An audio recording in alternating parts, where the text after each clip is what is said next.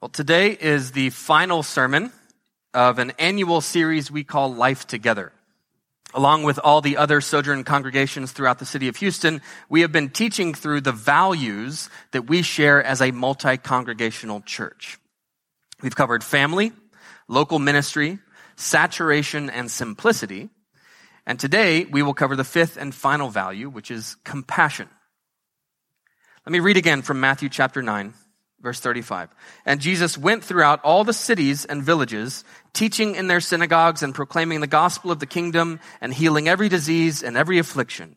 When he saw the crowds, he had compassion for them because they were harassed and helpless, like sheep without a shepherd. So, Jesus is traveling throughout the entire region, proclaiming the gospel and healing every affliction and large crowds were coming to him and Jesus looked out upon them and he was moved with compassion for them. Why? Because they were like sheep without a shepherd. In Numbers chapter 27, Moses in his old age prays to the Lord, asking him to appoint another leader after him to lead the people of Israel, lest they be, he says, as sheep that have no shepherd. So Jesus, just like Moses, is looking out on these crowds of people and he recognizes that they need a good shepherd. And Jesus is that good shepherd. But in the context here, I think he's talking more specifically about his 12 disciples. He's preparing to commission them to be good shepherds to these crowds. That's precisely what, precisely what we see in chapter 10 verse 1. He calls to him his twelve disciples and gives them authority over unclean spirits to cast them out and to heal every disease and every affliction. The crowds were like sheep without a shepherd, and so Jesus equips and authorizes his disciples to shepherd them faithfully. Also in the background here is Ezekiel chapter 34, which Eric just read for us, where God condemns the unfaithful shepherds of Israel Rather than feeding the flock, the shepherds are feeding on the flock. And so technically these, these crowds did have shepherds, but the shepherds were wolves. And so again, Jesus is equipping his disciples to be faithful shepherds. Shepherds who feed the sheep. Shepherds who lead the sheep. Shepherds who protect the sheep. This passage is first and foremost about Jesus appointing under shepherds to go on caring for the church in his absence. But the type of shepherd Jesus wants says a lot about the type of flock Jesus wants. It says a lot about the type of kingdom he has come to establish. It's a kingdom marked by many wonderful things, but not least compassion. Now, I, I don't often do this, but we're going to do a Greek word study today.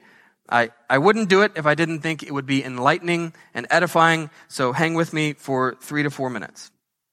The Greek word for compassion, used here in Matthew chapter 9, occurs 12 times throughout the New Testament, and always in what's called the middle voice. Now, as English speakers, we don't have anything that corresponds to the Greek middle voice. English speakers have active voice and passive voice. Active voice, the sermon put me to sleep. Passive voice, I was put to sleep by the sermon. But in Greek, the, the middle voice is used when the subject is acting in relation to himself or herself. The verb is acting upon the person who is performing the action. For instance, the, the preacher put himself to sleep.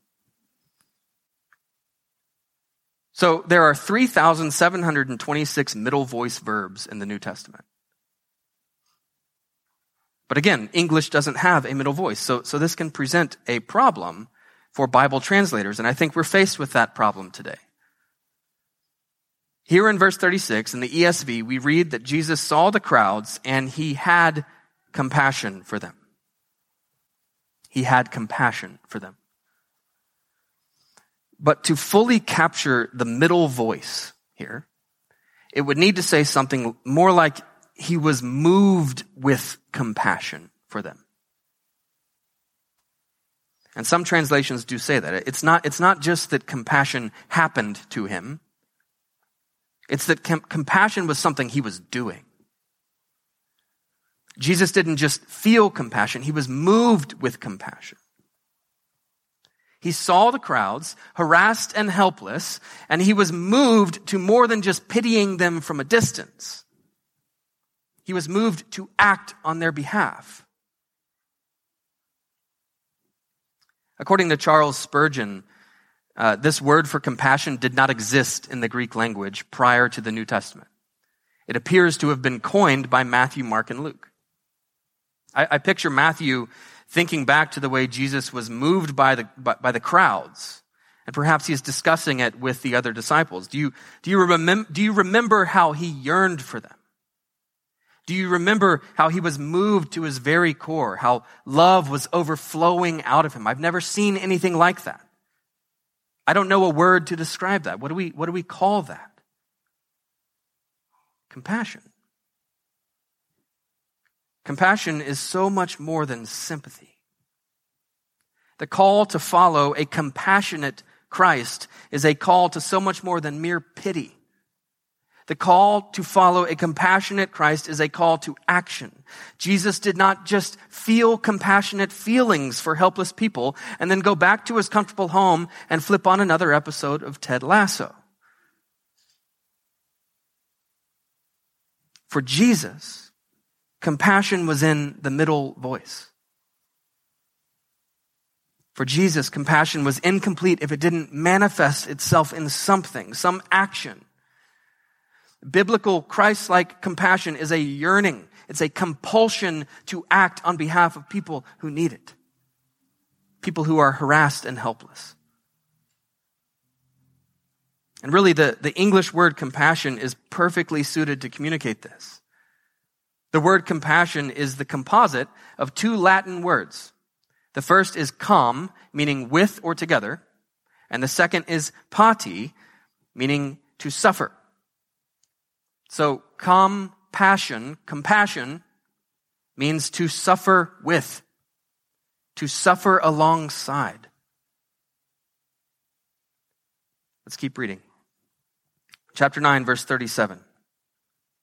Then Jesus said to his disciples, The harvest is plentiful, but the laborers are few. Therefore pray earnestly to the Lord of the harvest to send out laborers into his harvest. The Gospel of Matthew abruptly changes the metaphor here. In verse 36, we're talking about sheep and shepherds. And in verse 37, we're talking about harvests and laborers. This is a different metaphor with different connotations. The sheep need to be shepherded, but at the same time, the harvest needs to be harvested. Like a good shepherd, Jesus is moved with compassion for the crowd, but he also sees their need as a moment of opportunity. The people are harassed and helpless. They are looking for help. They are looking for someone who can come and give them hope. They are eager to be well shepherded. They are ready and willing to be gathered in, to be harvested. And perhaps this is, this is obvious, but the image of the harvest is an image of the end. Harvesting is what you do after you have planted seeds and watered them and watched them grow. But Jesus is talking about the end as something that is about to happen, something that is already happening. The harvest is plentiful. The fields are ready. The kingdom is at hand. Everything we've been working for, everything we've been waiting for, it's here for harvesting. But we're going to need more hands. The harvest God wants is larger than we can manage on our own. The need for laborers was thus immediate. In that moment, as Jesus looked out upon the crowds, the harvest was plentiful. The time had come to heal and cleanse and liberate the people of God. And the need for laborers was immediate. But the need for laborers is also perpetual. In 2021, the harvest is still plentiful. And no single congregation can manage it on their own. And so, so we are never wrong to pray for more laborers. Now, I suspect that some of us may be a bit put off by the language of labor and laborers. But we should remember that God is a laborer. And he created us to be laborers. 1 Corinthians 3 says that we are God's fellow workers. So to labor for the kingdom, to spend ourselves for the kingdom is a very good thing. It's a Christ-like thing. As Marshall said last week, from the very beginning, we were created for labor, to be fruitful, to multiply, to fill and subdue the earth, to exercise dominion. All of those things require hard work. Jesus alone has accomplished our redemption. There's nothing we can contribute to the saving work he did on our behalf, but there is still work to be done. And when Jesus said that his yoke is easy and his burden is light, he was not promising that we would always be comfortable.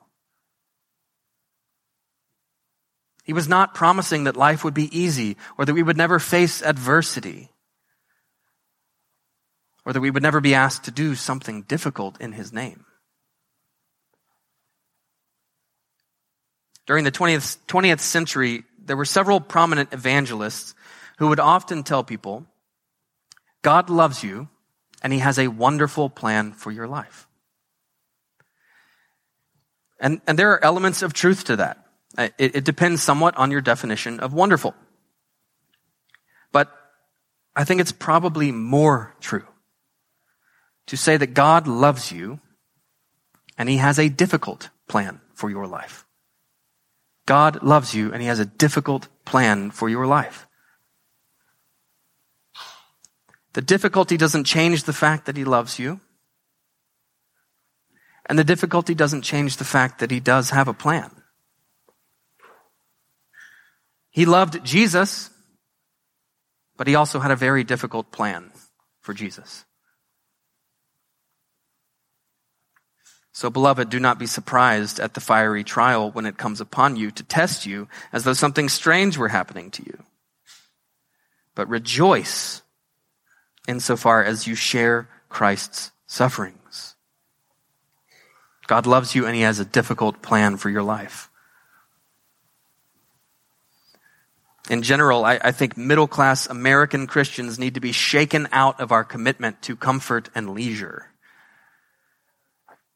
Our call to worship this morning was from Isaiah chapter 1.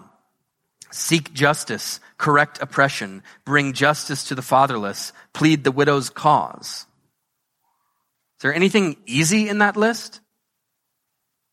There is nothing easy about that list. Just look around the city of Houston and consider what it would actually take to correct oppression and bring justice to the fatherless and plead the widow's cause. To, to, to protect the unborn. To heal racial division. To rescue and restore victims of human trafficking. That would require laborers. Lots of them. We need men, women, and children who refuse to shy away from that difficulty. Men, women, and children who boldly and joyfully step into the darkness. Men, women, and children who are willing to be moved with compassion. Willing to suffer alongside the oppressed and the fatherless and the widow, the harassed and the helpless. That is what Jesus did for the harassed and helpless sheep without a shepherd. The good shepherd sees the sheep in need, and then he suffers with them, and he suffers for them.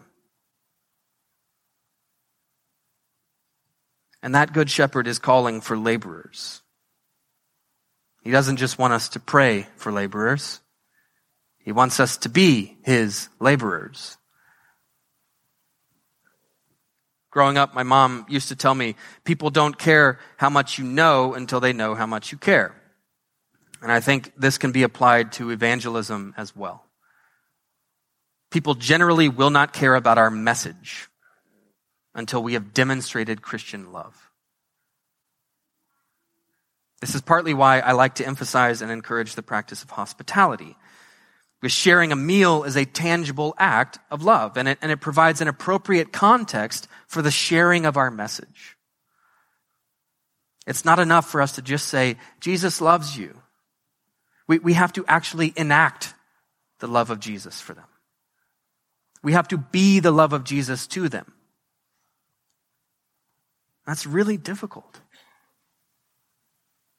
That's really difficult. It requires sacrifice and hard work. But when we do it, once we do it, once we take the, the concept of God's love and we make it real for people, that, that is when I think we should expect our neighbors to start caring about our message, to start caring about the gospel. So, who in Oak Forest is harassed or helpless? Who in Oak Forest is in need of our compassionate action? Of course, every Houston neighborhood is home to vulnerable children and victims of human trafficking. Specific to our area, perhaps we could add the elderly or neighbors, or our neighbors to the north in Acres Homes. Don't be deceived by this quaint and friendly neighborhood. There's, there is real need here, and there are plenty of ways to get involved. We have a partnership with Fostering Family which gives us access to an online platform called Care Portal. Care Portal notifies us when a family nearby has a tangible need. Just think about that in terms of the technological gift the Lord has given us. It notifies us when there's a neighbor nearby who has a tangible need. And so not only do we get to meet the tangible needs of our neighbors, we also get a chance to build relationships with them. We're also home to the Oak Forest Foster Closet, which is another opportunity to meet tangible needs and to build relationships with people who live near us. Nicole has plenty of volunteer opportunities. Perhaps the next faithful step for you is fostering or adopting a child. Perhaps the next faithful step for you is spending time at a nursing home. Perhaps the next faithful step for you is mentoring a high school kid. Perhaps the next step for you is just crossing the street and introducing yourself to your elderly neighbors and saying, What do you need help with? Or if you see a gap and you have a burden, start something new. Within our small congregation, we have many members who have done that. Just ask them how they did it. And notice all, of these recommendations have one thing in common. We're not just throwing money at problems. We are prioritizing relationship. We want to be people oriented, not just problem oriented. We must not fixate on the statistics and the systemic issues without first being moved with compassion. Moved with compassion in the middle voice for those who are hurting, for real human beings who are harassed and helpless. In the words of N.T. Wright, the Christian vocation, the Christian calling, is to be in prayer, in the Spirit, at the place where the world is in pain. To be in prayer, in the Spirit, at the place where the world is in pain. Jesus entered into the pain and suffering of this world, and we will follow him into the pain and suffering of this world. That's the definition of compassion. Let's pray.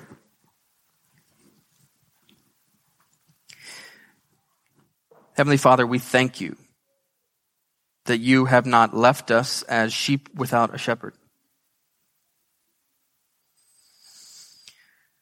Thank you that your compassion manifested itself in the sending of your only Son. Jesus, you are that good and compassionate shepherd. We follow you. We ask that you would show us the way. Give us a vision of the sort of kingdom the, the sort of kingdom you would, you have established and you are establishing through us. Give us a vision of that. And Holy Spirit, inspire us to compassionate feelings, but also compassionate action. Please move in us to move us to suffer alongside the harassed and helpless. In the name of the Father, the Son, and the Holy Spirit. Amen.